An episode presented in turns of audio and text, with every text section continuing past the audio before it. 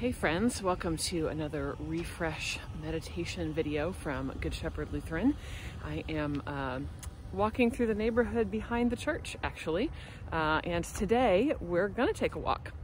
So I invite you uh, to think about that. Uh, could be your neighborhood that you'd like to, to take this video with you on.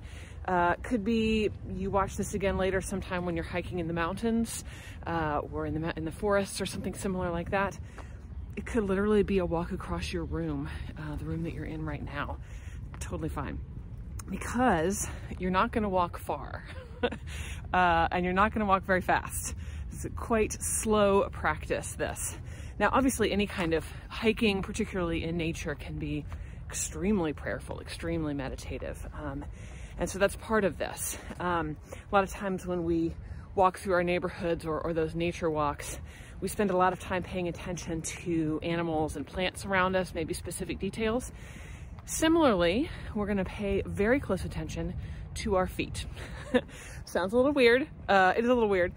Uh, this is based on uh, a Buddhist mystic, Thich Nhat Hanh, um, who, uh, I mean, I didn't meet him directly, but I've learned this from him. But he is not the only one by any stretch of the imagination. You know, of course, that Jesus uh, spent a lot of his time walking around the ancient Near East, meeting people on the road. And uh, we know the prophet Micah said, Do justice, love kindness, and walk humbly with your God. Now, he didn't say this particular thing, but um, I think this is part of what he's talking about. So, what I'm going to invite you to do, and you may want to watch this video and uh, and then practice it later. Listen to this in headphones or something later as you try it. Just listen to start. So you're gonna, um, again, whether it's your neighborhood or your room, you're gonna stand up, and I'm gonna actually pause right here for a second. Uh, you're gonna stand up and you're gonna just plant your feet comfortably in the in the ground. Notice how your feet feel in your shoes, your socks, on the floor, whatever. And as you take your first step, and this is where it gets a little silly, very extremely slow. You're gonna take your first step, just lift your foot and press your heel, but don't step yet, right? Just feel how the, the end of your heel feels on the ground and then slowly shift your weight forward. I don't know if you can see that on the video. I'm like slightly moving. Shift your weight forward just a little bit, brings your other heel off the ground in the back. You can feel your feet bend a little bit, right? Uh, and your, your toe or um, the ball of your foot touch the ground. You can kind of feel that. Your weight is shifted to that front foot. and you can lift your back foot and very gently Again, move through the air, press your heel down to the ground, slowly move again, okay?